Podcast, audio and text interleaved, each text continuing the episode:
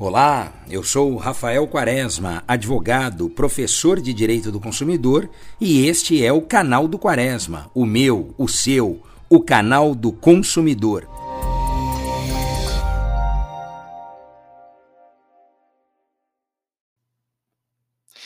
Olá, hoje a gente vai conversar sobre pretensão resistida. Você já ouviu falar disso? O que seria essa pretensão resistida? Bom, é uma ideia que vem tomando corpo no mercado de consumo para obrigar os consumidores a, antes de ingressarem com uma ação judicial, tentarem uma composição, um acordo com os fornecedores. Pode ser diretamente com eles, através de canais criados para essa finalidade, ou também pelas plataformas oficiais, aqui em especial a plataforma consumidor.gov. O problema de tudo, ou primeiramente, né, o maior problema, é que essa forma de se querer resolver a demanda encontra uma imposição, vamos assim dizer, no caminho legislativo escolhido para tanto.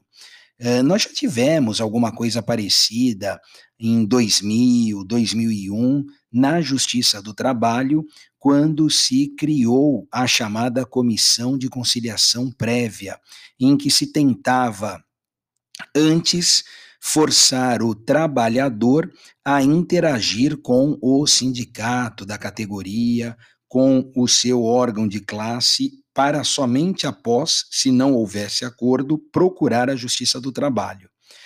Feitas algumas adaptações, a ideia seria mais ou menos essa, só que para a relação de consumo.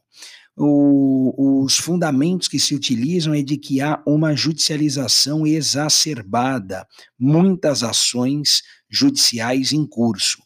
Eu sempre digo que a questão não é da ação judicial. Aliás, nessa nossa área, muitos falam em indústria do dano moral. E eu gosto da expressão utilizada por um amigo advogado do Rio, professor Renato Porto, que fala o seguinte: olha, se nós temos indústria do dano moral, é porque não nos falta matéria-prima tamanha quantidade de lesões a direitos dos consumidores que são praticados diariamente. Mas voltando ao tema da pretensão resistida, não se tem um diálogo franco, aberto e uma discussão com todos os setores envolvidos. Por que, que eu digo isso? Porque a ideia para fazer essa adequação, ou na verdade, a adoção desse procedimento é por meio de uma medida provisória. E você que não é, é da área jurídica pode saber que a medida provisória ela tem um caráter de relevância e urgência, um caminho muito estreito e rápido para temas que não precisam ser debatidos, aprofundados, discutidos. Certamente não é o caso da pretensão resistida que exige uma maior reflexão, um aprofundamento no tema. Mas não é só. O outro ponto que vai de encontro a essa situação é que a medida provisória que se quer utilizar para isso, a 1040, ela tem como fundamento a abertura de empresas e a modernização do ambiente de negócios no país, ou seja, não guarda relação com os direitos dos consumidores. Por isso que, sem uma reflexão, sem uma maior discussão e ainda se utilizando essa via estreita da medida provisória, a pretensão resistida não pode ser levada adiante como se quer. Aliás, eu colocaria aqui um ponto para sua reflexão: levada adiante ou imposta? Porque o que nós temos também é que separar aquilo que é um incentivo ou a ideia de incentivar um determinado assunto, uma determinada ideia, e o outro é de se impor essa ideia, esse assunto. Incentivar é bem-vindo, impor nos parece não ser o melhor caminho nesse momento. Outro aspecto é: nós vamos, com essa pretensão resistida, desjudicializar as demandas ou desencorajar os consumidores? Não se engane, você que é consumidor, sinceramente, você acha que todos os problemas de consumo são levados ao conhecimento dos órgãos de proteção e defesa do consumidor, são judicializados ou nós temos ali a ponta de um iceberg, né? ou um termômetro que mede mais ou menos esse grau de satisfação do consumidor. É claro, é óbvio que nós não temos a judicialização de todos os problemas de consumo que são milhares, centenas de milhares.